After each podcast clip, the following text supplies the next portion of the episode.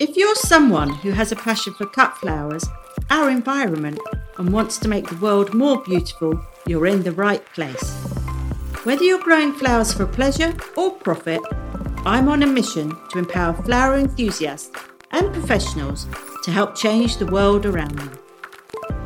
Whether you're just starting out and need a helping hand, or are looking to scale a substantial flower business, I'm your cut flower woman.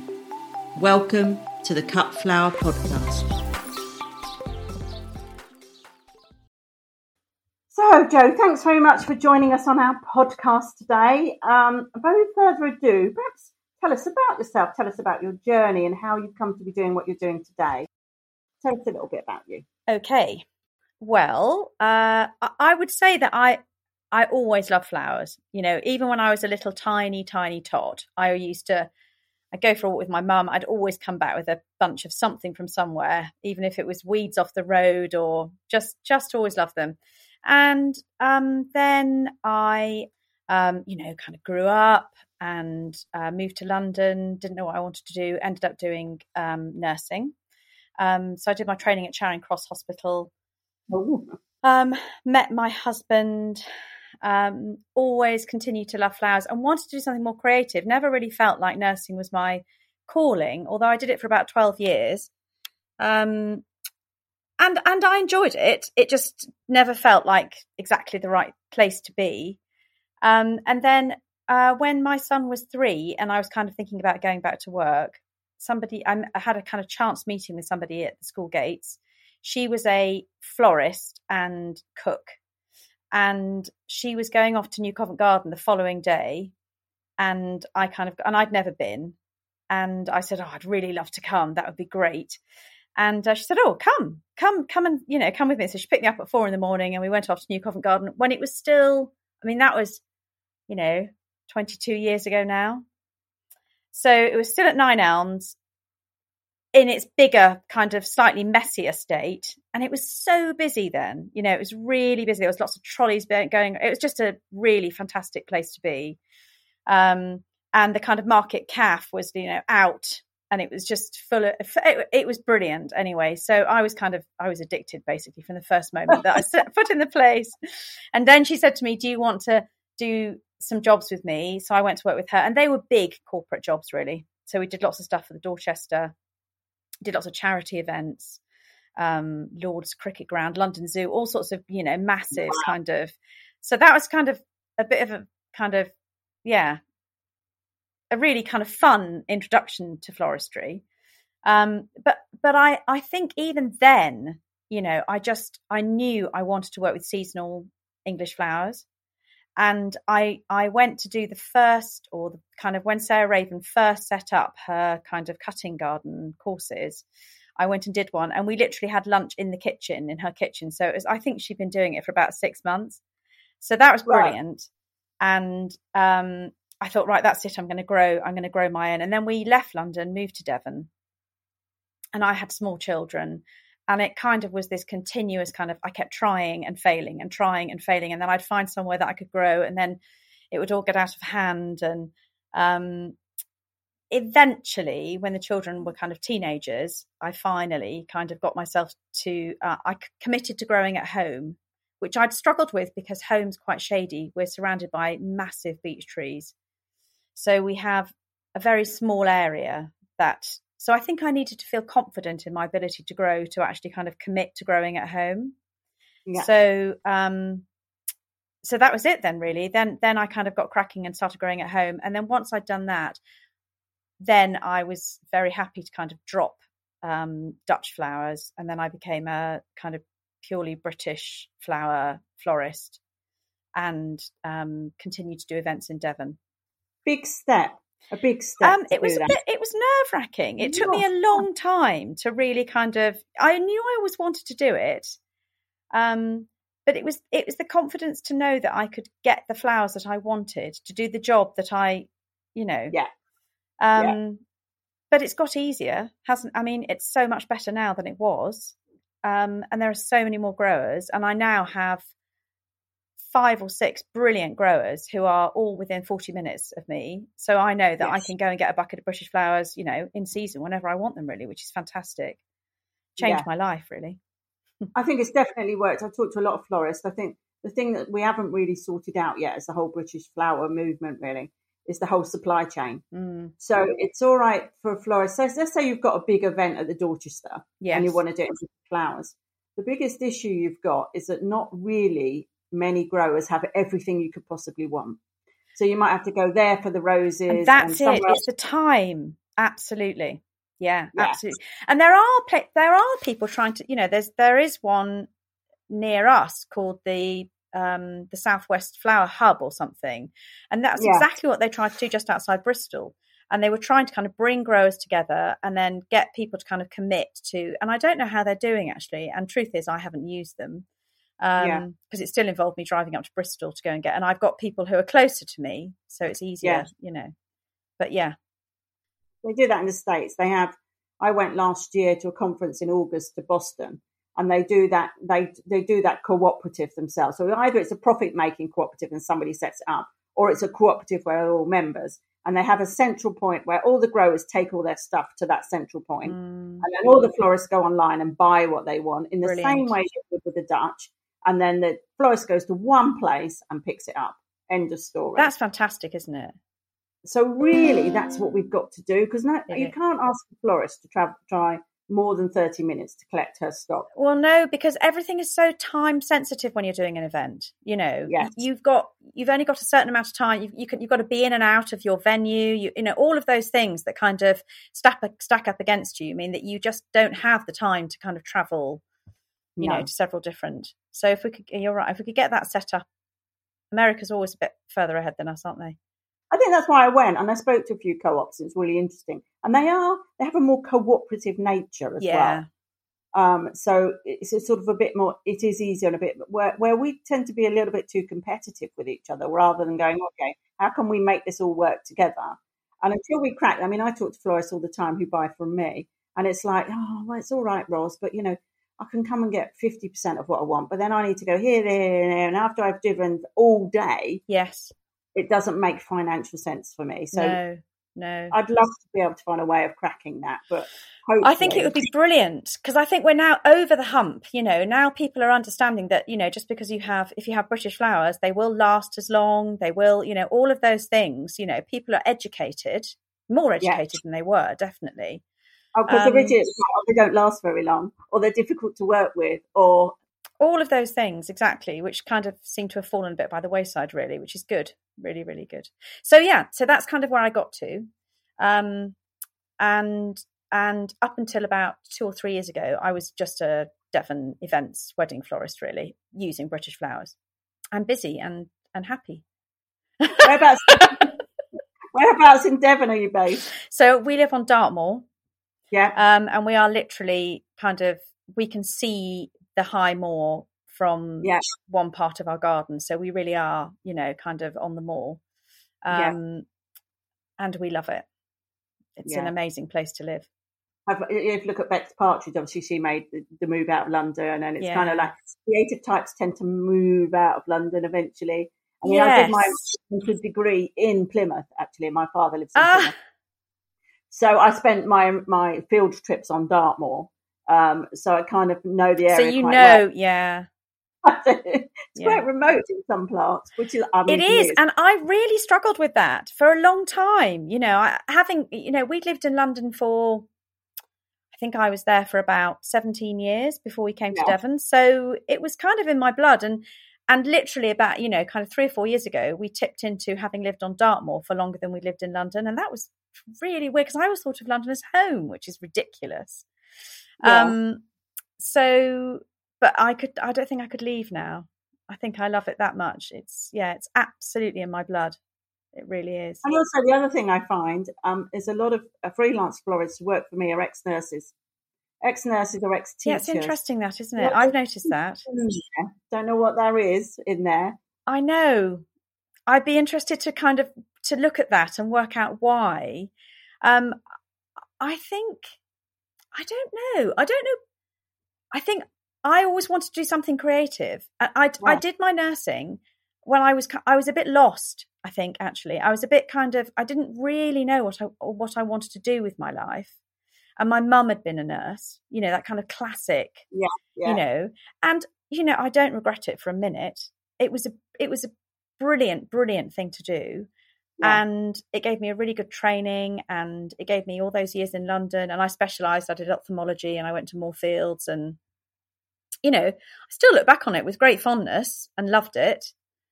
It was great. But the whole time I was there, I kept trying to leave, and I left and I did things like I went and worked in Habitat because I thought I wanted to dress windows. And then I left and went and worked in a cafe, and I kept trying to kind of, and then I just kind of roll back into nursing. I just think, oh, I know I can, you know, I can earn more money. I can. Yeah. So it was having children and having that forced break and stopping. So I kind of left the NHS, and then I was like, right, okay, now's my moment. So yeah. That's got. Well, I've got a team here at the moment doing Mother's Day, and they're all nurses. That'll make you laugh. That's really funny. Yeah. Sort of ex-nurses. I would be really interested to. Maybe it's something we come to a bit later in life. Yeah, maybe. I kind of regret that in a way. You know, there is a little bit of me that kind of thinks, I love this so much. I wish I'd been doing it forever. And I do quite often think that. I kind of think, oh, all those years that I was doing other things that I could have been working with flowers, if only I'd known that this is what I, you know, that I could have a career in it maybe. Or, but anyway, we are where we are. Yeah. So tell us where you are in your current business. You know, what inspires, what do you do on a day-to-day basis now? So I decided about kind of 2 or 3 years ago, we had a few kind of major life changes. I decided that I didn't want to be doing event floristry anymore, and I didn't feel as excited by it as I had done. And I kind of thought, having got to a place where I loved working with flowers, I wanted to continue doing things which inspired and excited me. So I started to move away from it, and then COVID happened. And again, another enforced break. As you can see, I'm not very proactive. I'm a bit reactive. So it pushed me into kind of making some decisions that I was kind of teetering on the brink of anyway. And then after that, I would kind of say I was a bit lost for a little while. I was really kind of floundering around. I wasn't really sure what I wanted to do or where I wanted to take my business. I knew I wanted to continue to arrange flowers. I knew I wanted to continue to grow, but I was just, you know, working out how I could make some money out of it, really. Yeah. And I continued all the way through COVID. I did, you know, as many arrangements as I could. I continued to arrange and photograph and post on Instagram and talk to people and, you know, think really about where I was going. And then I did a days kind of a floristry day with Lucy Hunter and Gabriella from La Musa de las Flores in Wales last year. Wow. And it was amazing, as you can imagine, because Lucy's studio is absolutely beautiful. And I came away from that feeling like I'd learnt a lot, but not necessarily about the things that I thought I would learn a lot about. It's weird how that happens. And I kind of thought, I'm not very good in a position where somebody says to me, here are some flowers, this is how you do it, now you go and do it. But I love being with people and taking inspiration from the people that I'm with and the places that I'm at, and the chat. And I kind of thought, I would really like to set something up where people can come and feel less pressure but can be given this amazing kind of creative space just to do exactly what they want, and all of the flowers and all of the, and so that was kind of what I started to think I'd like to do some workshops, and I'd like to do collaborative workshops. And then Bex very sweetly asked me to her book launch in the summer, and I hadn't met her before. We chatted on Instagram and I went along to that. And again, I felt massively inspired by the people that I was surrounded by, and I chatted to people and I thought, right, that's it. I've got to be brave and do this. And then it was just a matter of finding a venue.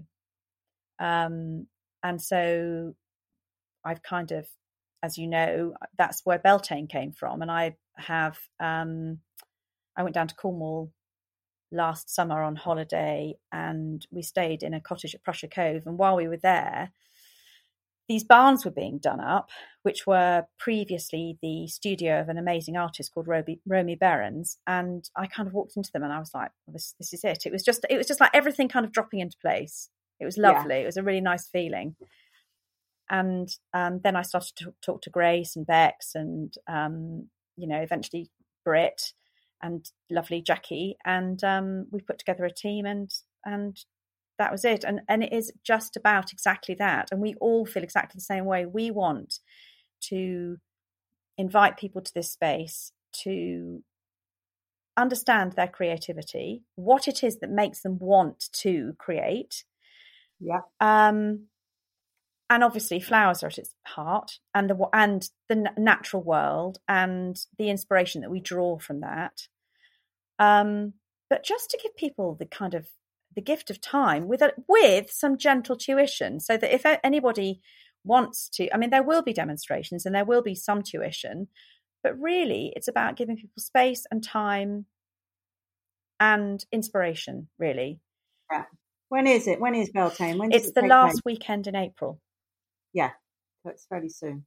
Yeah, so which is Beltane is a pagan festival, and it is the beginning of May, so it's the kind of spring. So, and Cornwall's amazing at that time of year. It's so beautiful. Yeah. So yeah, and from that, I'm just beginning to start to write a little bit, and I've also found a printer in Exeter, so I'm having some of my photographs printed out to sell. So I think nice. I'm changing. I am definitely changing what I do, but it still has flowers very much at its core, and yeah. I still flowers and collaboration. It sounds like to me, yeah, and kind of because Beltane may be the start and might be things after that. And I think probably Instagram does that, doesn't it? It allows you to collaborate and meet people. Does. And then who knows where it's going? None of us know where it's going, do we? No, absolutely.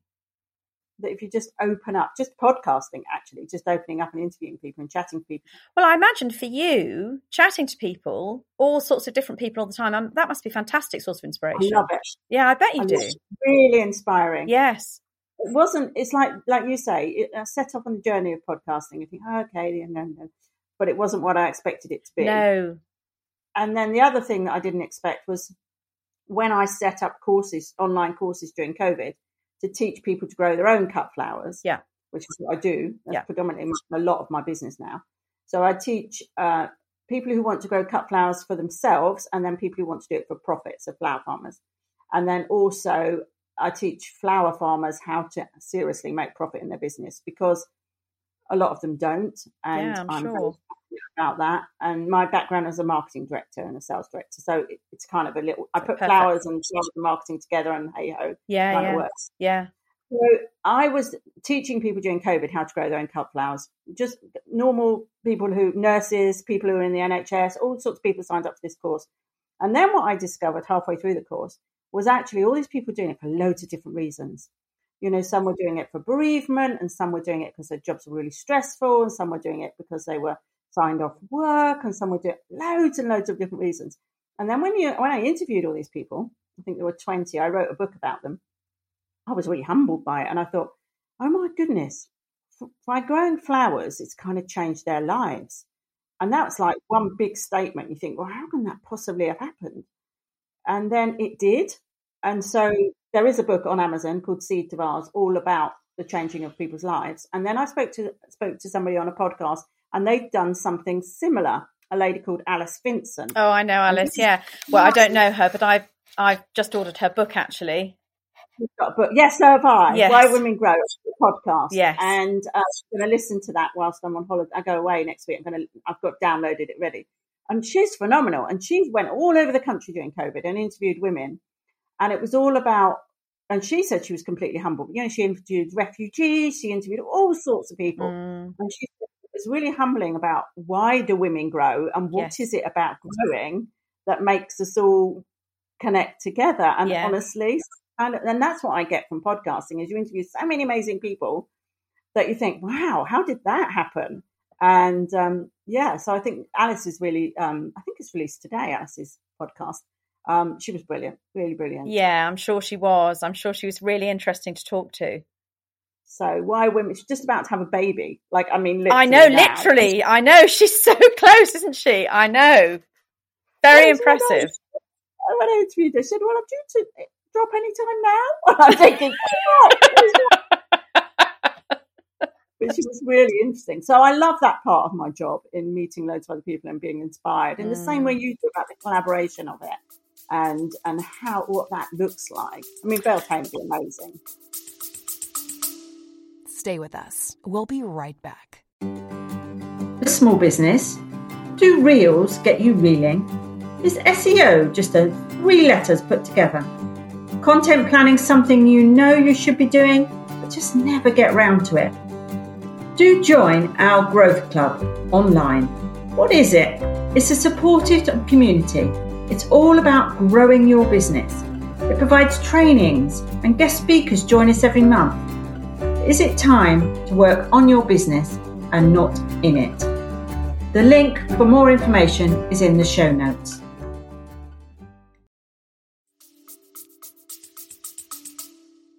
Yeah, I mean, it is. I think when I go and do courses, and I've done a few of them because I can't resist going and seeing, it is exactly that. It is that. It's that kind of, it's being with other people who love the same things as you do and seeing how they think about it and how they do it and just chatting to them, really. Yeah.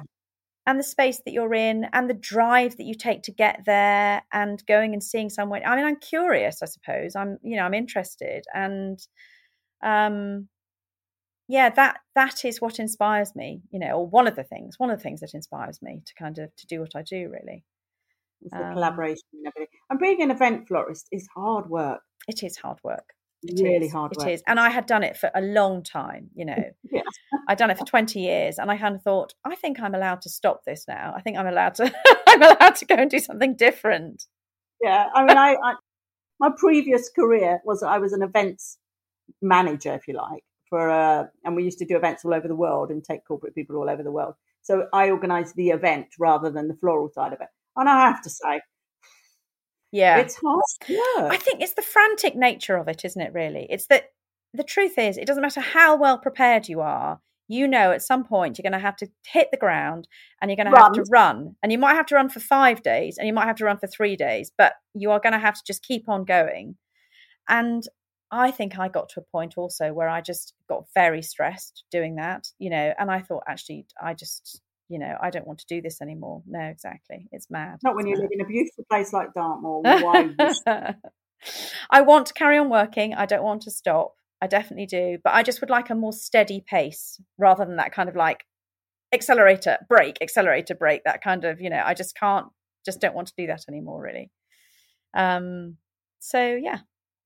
Who do you feel has inspired you to be where you are now? I mean, you've gone through a career change, massive career change. You've gone through a life change and moved to Dartmoor. You're now going through another career change, which, I've talked to a lot of people, this is about the time when they change again and decide to do something different. Who's inspired you? Who do you think? So many people, Roz. The list is so long. And I think with Instagram and, kind of, being part of that and meeting people, and that was an amazing thing for me, really. Literally, I was doing it all on my own in deepest, darkest Dartmoor, and people were encouraging me to use Instagram, and I just was thinking, it's a modern thing. I'm not gonna, which is ridiculous. And then as soon as I started, it was like this kind of door opened and I started to talk to people, other people who were doing similar things to me and who were, and I mean, I suppose I was really inspired by Sarah Ryhannon in Saipur in America, and I love her writing. I loved her style of arranging. I loved her kind of very naturalistic, not adhering to any rules, or if a leaf was kind of half dead or mottled or had an amazing shape, or a branch was, you know, that was what she wanted. You know, it wasn't about this. It wasn't about neatness, or it was about a general kind of ambience of arrangement and really feeling that, you know, deeply seasonal, you know, colour was very important to her, all of those things. So I was massively inspired by her, undoubtedly. I loved what she did. And it felt very new when she started. And then I met lovely Fiona Pickles, Firenza, who was Firenza Flowers, who is now, who's lovely, who's very lovely. And again, she embraces all of those things too. And Bridget at Moss and Stone, who was so encouraging of me when I was really kind of, I was slightly floundering in that I knew I had an idea of of the florist I wanted to be, and I couldn't quite get myself there. And I went and had a day with Bridget, and she was brilliant. She very gently kind of nurtured me and helped me understand how to, you know, get that best bit out of myself, really. So that was fabulous, really. So it's a long list. It's a long list. I know. No, it's brilliant, isn't it, how that can all work and how the Instagram works. Fiona Pickles, I remember going up to her place and going on, I think I went on the train, and then I got this taxi, and they were sort of quite remote. And I did a day on photographing and a bit about social media when Instagram was, when I wasn't using it well. And it was a great day, and again, a collaboration of women, and we were going, right, by Christmas we're going to have that many followers, and that's the other thing about being with other people, and you know, it makes you say, I'm going to do, and then you think, okay, well maybe I will then, or it makes you like speak a dream, you know, and sometimes you have to say the words to make you believe that you can actually do it, which I know sounds a bit cack-handed, but it makes you braver, maybe, when you're with people and they encourage you. People are all, you know, and certainly within this world, you know, within a growing, flowery world, I feel that people are very nurturing, very encouraging, and so that's lovely. That's lovely to be surrounded by that and to be encouraged by it, really. I agree. It's a big community. Yeah. Because confidence is a huge, huge part of doing well. You know, if you feel good about yourself and what you're doing, and you've got somebody that you maybe admire standing in front of you telling you that you're actually doing this really well, then you start to believe in yourself a little bit more. And then that takes you on to the next step, right. The next step. Yeah, it's a very good thing. I mean, it's my blooming business course, we call it, because it's about marketing and sales and competition. And the biggest problem isn't pricing, competition, but isn't any of that. Nope. Although we teach all of that, isn't that? The biggest issue is confidence, and worse than that, imposter syndrome. I can't do it. Why can't I do it? What would happen if I did do it? Well, what happens if it goes wrong, and what happens? And so now we introduce into the course imposter syndrome lessons, which we don't tell them about at the beginning because we know this is going to be the biggest problem. Yeah. And then at the end of the course, they form a community and it carries on, which is great. They're sort of like a membership group, because otherwise they're a bit lost. They still need that community. Yeah, yeah. They're new. They're like, how do I price a wedding? And what do I do about that? And, oh, someone's asked me to do that and I'm not sure how to do it. And still it's the whole, I'm not really confident, because they say, well, what happens if my flowers don't grow? And I say, we can always buy them from someone else. Well, what happens if they haven't got what I need? Well, you can always replace it with something else. Absolutely. Exactly. There's always a solution. I know. There is always a solution. It's really just about kind of going out there with the confidence to know that you will find the answer, you know, and not to panic about it. That I think that does come with experience, doesn't it? I suppose as well. It does come with a kind of, you know, sadly. Like talking to career changers, like they are the nurses or the teachers or the public health service or, you know, pharmacist or something, and then a doctor recently, and now they're going into growing things. So it's kind of because they've not done any of that before and not run their own businesses before. So it's like an imposter. I always recommend. I've read a book recently that I would recommend to anybody to read by Roxy Nafusi. Have you ever read it? Seven Habits of Manifestation. Well, no. I'm not a manifester. I'm definitely not a woo person. So I am so far removed from being woo that, but I heard her on the radio again, quite interesting. And I thought, oh, I must get her book, The Seven Habits. And I kind of thought, this won't be very good. Yes. You know how you got this. You've already told us. It was brilliant. It was brilliant because it wasn't about manifesting as people would think that was. It wasn't saying, I need a Ferrari on my drive by Friday and it's going to arrive. I mean, it's not that at all. It's about, if you want a Ferrari on your drive by Friday, how are you going to get it then? And what are you going to do to change? And what habits are you going to put in place? And how are you going to do that? And what goals are you going to set yourself? Mm. And so it's all about manifesting the future, but not necessarily what people would think manifesting was, because it's kind of quite a broad term. Okay. I really recommend it. If you haven't read it, I really, really recommend it. Yeah. And she was really brilliant. So in it, she talks about envy and she talks about Instagram. Because what you can do is you can go through, all of us have done it, and go, I wish I had that many followers. Or why are they doing that better than I'm doing it? Or their style looks much nicer than mine. And all of a sudden you've got this envious situation. And she turns that on its head and says, what you should really do is go looking for inspiration. So you should say, I'm not envious of you. What you're doing is brilliant. And I'm really inspired by you. And I'm going to do this. I mean, and I would totally agree with that. And I would also say, I think I've kind of got there in that. Yeah. I think you have to feel happy with yourself, don't you really? And kind of wait and totally unrockable in that. And know that what you're doing and what you're delivering is good, it did take me some time. It does take time. It definitely does.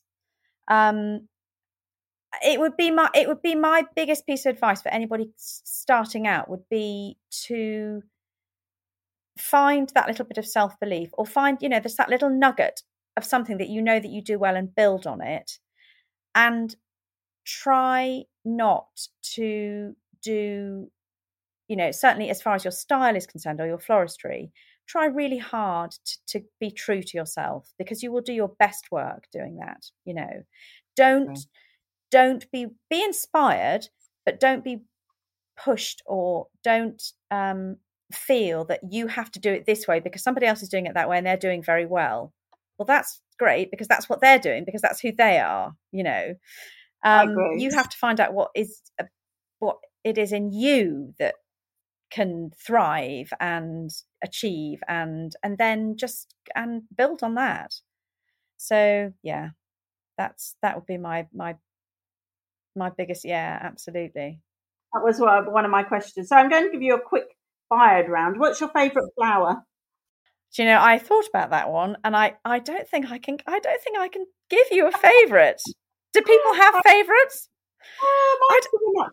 Do you? Yeah. Nobody really knows what it is, and it's undiscovered, and it's quite shy, but actually it's an amazing, beautiful bloom. I think it's understated. So I quite like that. So mine would be I think I love the seasons, and so I am seduced by a new flower every season. It's that kind of and also sometimes there might be, if I kind of said I really love a snake's head fritillary, which I do, and then one comes along which is a particularly beautiful, sometimes they're just, I've got one in the studio at the moment, and all its petals have kind of done this like a kind of pagoda. And it's beautiful. And you can see the stamen. It's kind of hanging out of the bottom. My mother said to me, is that a special? I was like, no, so sometimes it's just an individual flower that I just completely fall in love with. So, yeah, sorry. That's a bad answer, isn't it, really? But you can have them all. I love them all, yeah. Seasonal. How would you describe your style then? Well, I think it's fairly unstructured. It's fairly wild, and I would hope that it's the kind of the merging of wild and garden. So I am particularly interested in native plants and foraging, and what I can do with what I find. I literally go out of my gate, turn left, walk down the lane, and I am inspired a million times, literally, by what's growing in the hedgerow, and that is summer, winter, any time really. At the moment, I'm really loving the all of the dog roses, which are completely, they have no leaf on them, but when you look through them at the sky behind, they have the most beautiful shapes. They're just making all these really lovely kind of curves and bends, and you can see all of the thorns against the sky, and they're really, so my style is that really. I'll always have something from the wild in my arrangement. Just a little nod to where I am and the season and where, yeah. So I don't know. Amazing. I don't think that's a particularly succinct answer, but kind of tried. I think wild, seasonal, native is quite important. Yes. Holistic and just going with the flow, really. I think. Yes. No rules. I love that. No. I don't think I do have any particular rules. Stay with us. We'll be right back. The new Plants of Distinction Autumn Catalogue is now available and contains over 1,000 different flower and vegetable seeds, with over 150 new and exciting varieties added this year alone. Cut flowers in an extensive array of individual colours are a speciality, and added to this are many unusual annual and perennial seeds, together with the hard-to-find heritage favourites. So if you're looking for something a little different, be it choice cutting flowers suitable for both fresh and dried arrangements, or cottage garden and container growing varieties, you need look no further. You can download or request a copy of the new autumn catalogue by visiting the website plantsofdistinction.co.uk, where an exclusive 30% discount is available to all podcast listeners when ordering seeds by using the discount code CUTFLOWER30.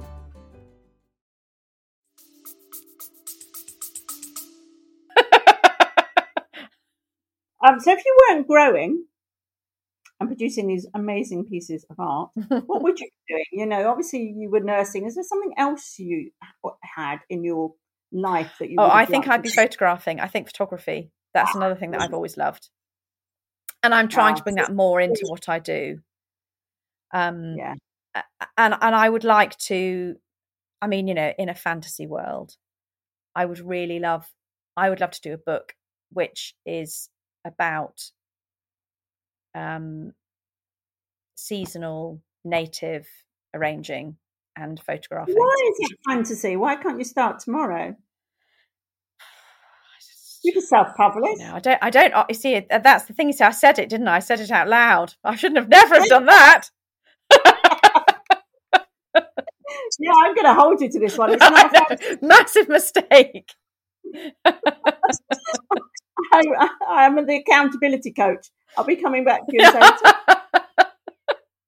That book you talked about. Yeah. I think I am very slow. That's the other thing about me. I'm a really slow burner. So it's all kind of ticking around in the back of my head, and I won't start it until I have a very exacting plan as to exactly where I want to go. So the Beltane thing, it's been banging around in the back of my head for about 3 years, and it wasn't until I got to that point where I was like, I knew who I was going to ask, I knew where it was going to be, then I pressed go on it. So I'm a bit of a kind of perfectionist is the, you know. Well, that's interesting, because gardeners can't be perfectionists, because all of it is out of our control. So the only thing we can do with gardening is go with what we've got. Yes. And we have to learn. And I like that. Yeah, I do. And I like imperfection in flowers as well. In fact, if you're going to ask me what my favourite flower is, I probably would say the one that doesn't look the way it should. The one with the slightly yellowing leaf or the slightly nibbled petal. Or so in that, I'm not a perfectionist. I'm just, maybe I'm a bit hard on myself. Maybe it's, yeah. I think I could see this book. I think we should I mean, I have to say, having written two, it's not easy. No, exactly. And you know what the process is like, but you set yourself a timeline. I self-published mine, but I used somebody to help me. I had copywriters reading the copy and all that kind of stuff. It's not an easy experience. I'm glad I did it. I've got another one brewing now, and I will do another one. But I know almost you need to take yourself off to a retreat like Beltane, and you need to sit there with a pen and paper, and you just need to. I think exactly that. Yeah, absolutely. You need to give yourself time, don't you, really? Yes. And we're always battling for that. You know, there's always something else in the corner of the room winking at us, telling us we should be doing it. But, you know, I am a great believer in that once it becomes important enough and it's big enough in the room, it's going to make you pay attention to it. Yes. And you're exactly gonna nibble, then you get on with it. Yeah, yeah. You stop procrastinating. Right. I think there's a definite room for it. Any advice you'd give to budding flower growers and florists? I think probably what I said, be true to yourself, you know, absolutely. Don't try and emulate anybody else. Don't try and take inspiration and talk to people. And, yeah. You know, I get messages from people and they're so apologetic and they kind of say to me, I hope you don't mind it. Always message, always ask me. If I will always answer. I will always do my best to. So that really, yeah, true to yourself, I think is the biggest one, really. Yeah. So anything our audience wouldn't know about you? Any little secrets you've got? I thought about this one when you sent it to me, and I thought, I love vintage cars. Oh, I do. My grandfather was a racing driver. And he had a garage on the Goldhawk Road in Shepherd's Bush, and he built a car, which is still knocking around somewhere in Germany. Built an Elvis, and he used to race at Silverstone. And I absolutely, I love them. I mean, literally, they make the hairs on the back of my neck stand up when I see a really beautiful, or hear the engine turned on, or love them. So yeah. I have a little Morris Minor pickup called Millie. Lovely. That we deliver all our flowers in. She was renovated, Millie the Morris, and she's lovely. My husband's quite into vintage cars. That's quite interesting. Yeah. You find something out, don't you? People, you find all sorts of things. Yeah. Oh, perhaps we should go off on tangent and talk about vintage cars. So, any thoughts after Beltane? Any? Obviously, Beltane's fairly soon. Any thoughts for future plans? I'd like to do. I mean, you know, in a perfect world, we'll do another and. If Beltane is successful, and fingers crossed it will be, there will be another Beltane next year. And then I'd like to add to that. So this is very much about spring. Well, wouldn't it be lovely if we could do one about autumn as well, and high summer? Yeah. And, you know, I could look at seasons. Seasons are very important to me. They sit squarely in the middle of, you know, a lot of what I do, my inspiration, so that more photography. Definitely, I'm going to, you know, do more of that, and I have thoughts about, you know, I would love to photograph my very kind of local environs and find a way of doing it. You know, maybe take a field and photograph that field in detail, and not just photograph it, but take things from it and make arrangements and photograph those and talk about those, and just literally have like a square patch and say, with this square patch, you can do this, you have this light in the spring, you have this in the winter. I don't know. Again, it's all in there somewhere. Nice idea, because what I started doing on the first of each month, although Alice said I shouldn't do it the first, I should just do it when I want to do it, is take the same shot on the first month, and then you could speed it up and you would have the seasons. You would see, my goodness, this is what year looks like. Because I think you get very wrapped up this time of year. Everything's very cold and dark and wet, and it's quite brown. And we're so desperate for spring now, aren't we? We are so desperate. I mean, it's coming. It's here. It's like everything. You can feel the energy, and you can feel it all getting revved up. But it's just, I'm still putting two jumpers on in the morning. I badly want to stop doing that. Me too. And also, we're sitting on it for a point of seed sowing. We're sitting on our hands because it's too cold. So you can do sweet peas, but really anything else at this time of year? Oh, it's funny you should say that, because I am literally, I've been out to the greenhouse so many times to get going, and I'm slightly kind of panicking and thinking I really need to get going, but actually it does feel cold, you know. And that's bad. See, that's bad about Instagram, because, of course, you watch everybody else and everyone else has got a greenhouse full of stuff. And I'm thinking, I haven't got that much. And, you know, and I just need to make myself not do that. You know, I've got to do it my way. We won't, I mean, even as professionals, we won't start seed sowing. We did all our annual hardy annuals in the autumn. Yes, in the autumn. Yeah. Now, absolutely categorically not. Unless it's going in the propagator, we are not doing it. No. It's not warm enough. And to be honest, things like dahlias are going to get frost, even the ones you lifted last year are going to get frost. Yes. In them. Start looking after those. There's always loads of other stuff to do. Yeah. So there is. I'll tell everybody in my courses to sit on their hands. I say, please. Not yet. Please do it. Yeah. I say, when I do it, then I'll let you know. You're just setting yourself up for disappointment, aren't you, really? Yeah. They'll become dampened off. They'll become, nah. Yeah. Don't do it. Nature is telling us not to do it. Yes, that's very true. That is very true. That's the other thing I'm doing. So I'm getting rid of some of my raised beds and putting more native stuff in, leaving the grass to grow longer. Definitely embracing that side of the garden in a really, it's very beautiful. I don't mind a few nettles. No, I told my husband we bit outside the front of the house where the birds come in, and we're going to rewild it. And he said, "And what does that mean?" I said, "We're going to leave it." That's what it means. We're just going to leave it. So he didn't really get that, but we're going to leave it. But it's kind of like whatever. Oh, well, fantastic. It's lovely, Jo. Thank you for coming over. I could talk all day. Oh, so lovely! Thank you so much for asking, Ros. It's been a real treat. And all the show notes and everything, we'll talk about Beltane. So if people are interested, they come across some books. That's brilliant. And I have to say, the photography on the website is amazing. You get all absorbed in it. I thought, gosh, I could have a photo shoot. Oh, I could have a photo shoot that would look like that. That's just like it is. They are sensational. The imagery is sensational. Thank you. And so I hope people go and have a look.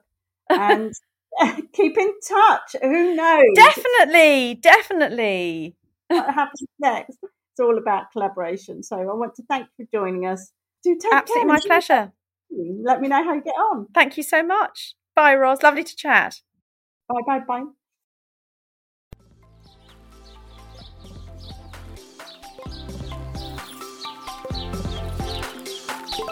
I look forward to next week's episode. Please don't forget to subscribe and rate and review on your podcast app. We do have some wonderful free resources on our website at thecutflowercollective.co.uk. We also have 2 free Facebook communities, which we'd love you to join. For farmers or those who want to be flower farmers, we have Cut Flower Farming, Growth and Profit in Your Business. And our other free Facebook group is Learn with the Cut Flower Collective for those starting out on their flower journey. All of the links are below. I look forward to getting to know you all.